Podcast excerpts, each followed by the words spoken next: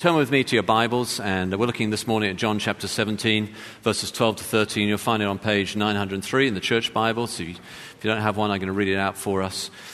And um, the theme this morning is on joy. And you know, let me just be confessional with you. There are a couple of themes, a couple of topics I least like to preach on. One is love, and the other is joy, which may sound counterintuitive. I don't know, but Every time I preach on love, seriously, every time I preach on love, afterwards someone is thoroughly unloving to me. I don't know why. You know, it's like, uh, it's, I think what's going on psychologically is, you know, you're telling people to love and they, they feel kind of bad because we all do. We don't love as much as we should. And so it kind of produces that reaction. And similarly with joy, you know, it may sound counterintuitive, but I, I don't usually enjoy preaching on joy.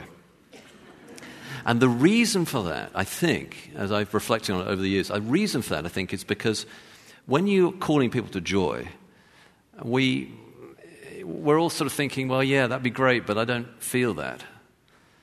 And so often, actually, the result of preaching on joy is people feel kind of sad. So let's pray that doesn't happen this morning. And instead that God would, you know, lift us to really experience the joy he wants for us. So John chapter 17, we're looking at verses 12 and 13. We're in the middle of this prayer of Jesus, and Jesus is praying. While I was with them, I kept them in your name, which you have given me. I have guarded them and not one of them has been lost except the son of destruction, that the scripture might be fulfilled. But now I'm coming to you, and these things I speak in the world, that they may have my joy fulfilled in themselves. This is God's word. Amen. You may go ahead and grab your seats. How do we find joy? How do we find real happiness? It's certainly something that we all want. From Bombay to Boston, from Chicago to China, from Los Angeles to London, we all want joy. In fact, happiness is baked into the very founding documents of uh, this country. You know, life, liberty, and the pursuit of happiness. We, we are people who want to feel happy, to discover real joy, to be lifted up and find that place in, in the sun, if you like, and really know what it means to be centered and have happiness and joy. And, and we sing about it. Uh, Despicable Me 2 had uh, the Happy Song by Pharrell Williams. And it actually became a 24 hour video web page where it was played on a continuous loop to try and encourage people to upload songs uh, about them dancing to the song, the happy song. You know, because I'm happy. Clap along if you feel like your life is a room without a roof. Because I'm happy. Clap along if you feel like happiness is the truth. You know, and it's a, it's a good song. I, you know, I, I kind of liked it. And and um, it reminded me of one song when I was living in Canada, which was, you may remember this one years ago now, where they had, uh, um, it was Don't Worry, Be Happy. Know, I, I really liked that. I remember when I was doing carpentry, really badly, by the way. I was a terrible carpenter, but, um, and they, I did carpentry for a couple of months, and then they put me on the dishes. You know, it was a hint.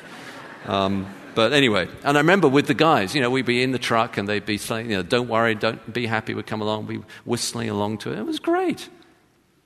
But what I've noticed, though, is that despite these moments of happiness, it doesn't seem to last. And I, and I don't think that the kind of the Pharrell Williams solution is the right one. People try all sorts of other things, of course. They try, you know, um, money, materialism, you know, but does that really work? I mean, we live in the richest country on the face of the planet. You know, that's the truth. And yet, are we really happy? And, you know, what is more, actually, in the last 20 or 30 years, there's, there's, no doubt in the statistics that, that more people have been lifted out of poverty around the globe with the uh, economic expansion in India and China and elsewhere. There's a huge up increase in um, materialistic wealth around the world in the last 20, 30 years. And yet, you know, mental health, um, anxiety, uh, depression. Uh, you talk to mental health professionals and you look at the, the statistics out there, those things, the anxiety and depression are constantly on the rise. So, whatever it is, the solution to be happy and to find real joy, we don't seem to have found it. What is the solution? Well, here this morning, I want to share for you three pathways to discover secure joy. And I say they're pathways, not destinations, because the destination is heaven. So I'm not offering you secure joy in all its fullness now, that's in heaven. But I am offering you pathways, three pathways to discover secure joy. And they're pathways because a pathway is something you've got to follow, and you've got to make a choice each day to walk along that pathway. So, three pathways to discover secure joy. And the first is this ask for His protection, ask for God's protection.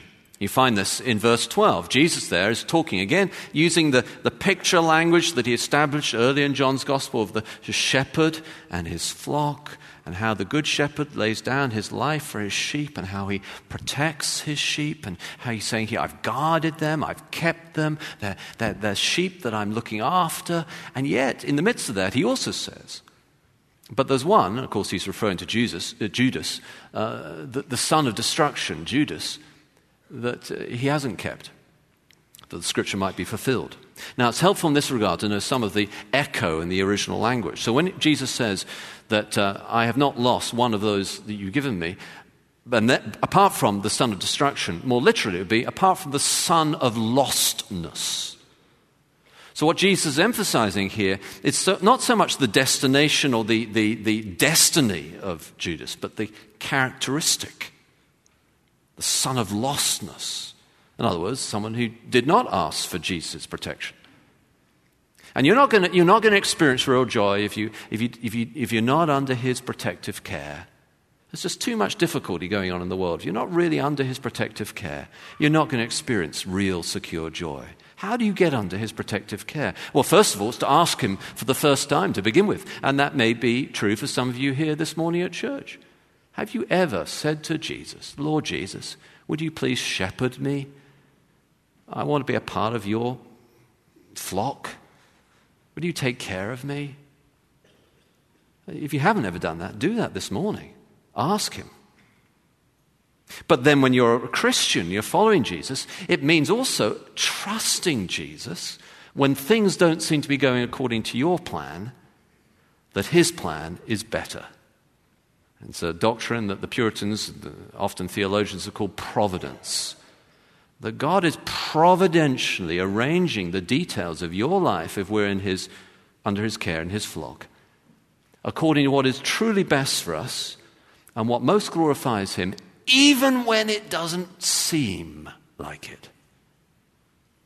So we've got to come under His protective care and say, Lord, yeah, I, I don't like that. That doesn't make me happy. I don't enjoy that, but I'm trusting you that you know best and you're under his protective care. You've got to ask for his protection. But then it also means actually submitting to his truth and his way. He is the Lord Jesus. And putting him first.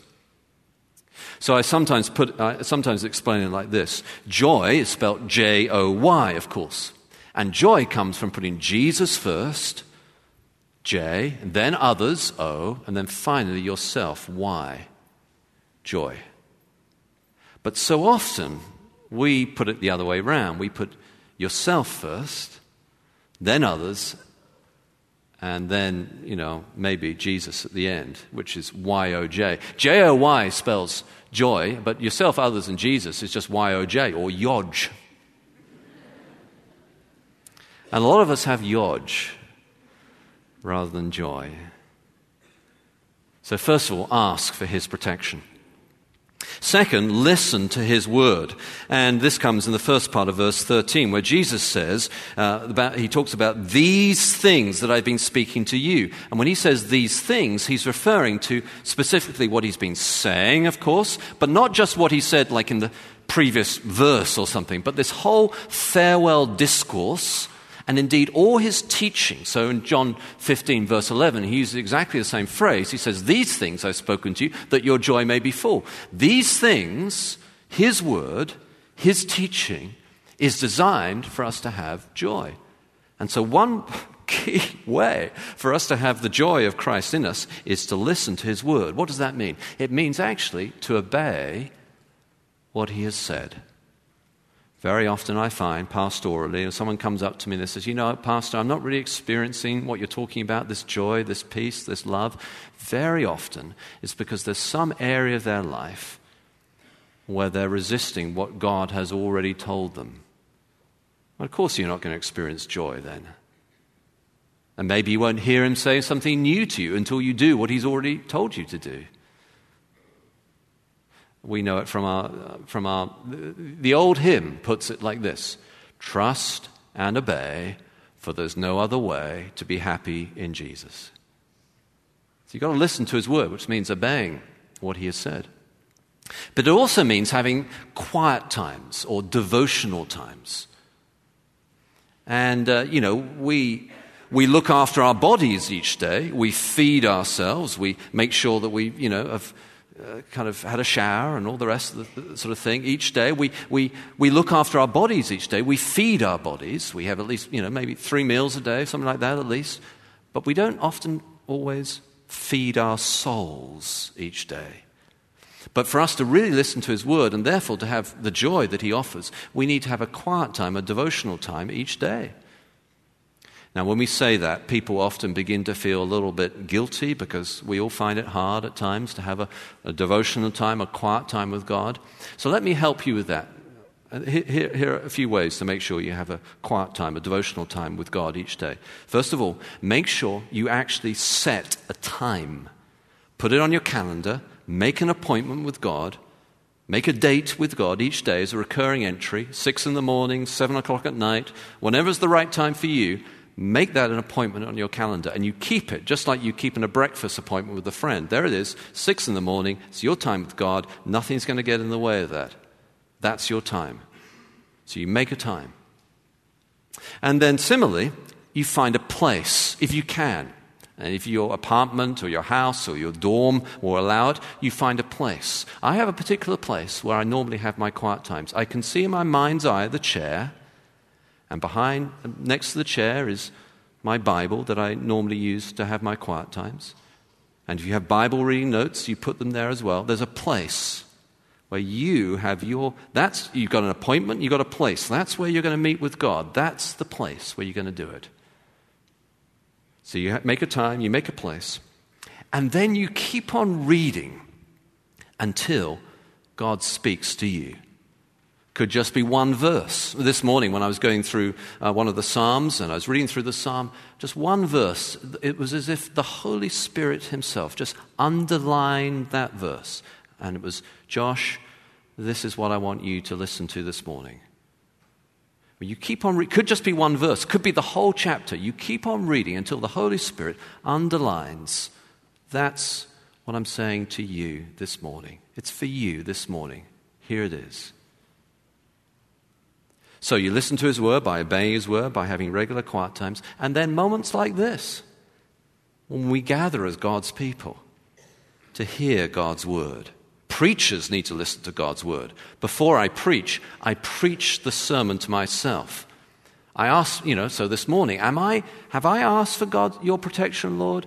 Am I listening to your word, Lord? And then the third point that I'll tell you in a moment. I preach it to myself. I need to be under the word, but then we all do too. You come to church not, not to hear me.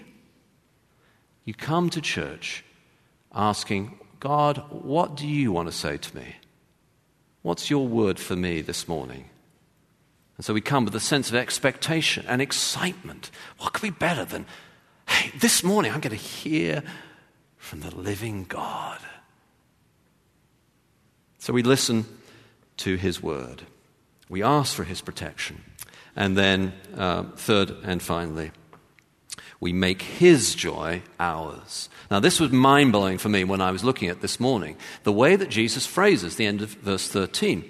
When you first read it, you think he's just saying, rejoice. Uh, but he doesn't quite put it like that. He actually says that my joy might be fulfilled in them. It's His joy in us. What a relief that is. Here's how it works. Say you're going through something right now that is difficult, that is hard. And you're saying to yourself, how can I possibly rejoice given that I'm going through that? How, how could that possibly happen? Seems unfeasible, at least unlikely. And I'm told to rejoice, I've got this circumstance, this sickness, this situation that is not something I enjoy. Therefore, how can I rejoice? Or maybe it's not that you're going through a hard time right now. Maybe you've just got huge expectations on you. You've got a busy job, you've got a lot of responsibility. You're, you're at a school that demands excellence. You've got to live up to that standard, and it just feels like a weight, a pressure. How can I rejoice when I've got all this responsibility? Well, here's how make His joy yours that my joy might be fulfilled in them. In other words, what Jesus is saying here is he's talking about the work of his Spirit. The fruit of the Spirit is joy. This is not something we, we drum up with you know, the perfect musical instrumentation. This is not something we create with exactly the right rhetoric. This is a supernatural work of Christ by his Spirit in fulfillment of his death and resurrection, and then the sending of his Spirit on his people. Now, look how it works, how Jesus has been teaching. He's emphasized first the sovereignty of God under his protection. And then he's emphasized the word of Christ, listening to his word. And now he's emphasizing the personal presence of Jesus and his disciples, that is, the Spirit of Christ. And if we're to experience joy this morning in our Christian lives, we need to do each of those three things, those three pathways listen to His word, ask for His protection, and then make His joy ours through being filled with the Holy Spirit. Well, let me conclude with this. One man who discovered uh, joy in, in, an unexpected way for him was the famous Oxford scholar C.S. Lewis. C.S. Lewis uh, was an atheist and then he became a Christian. And what pulled him in, what drew him in, was that he'd been looking for joy in all sorts of other places.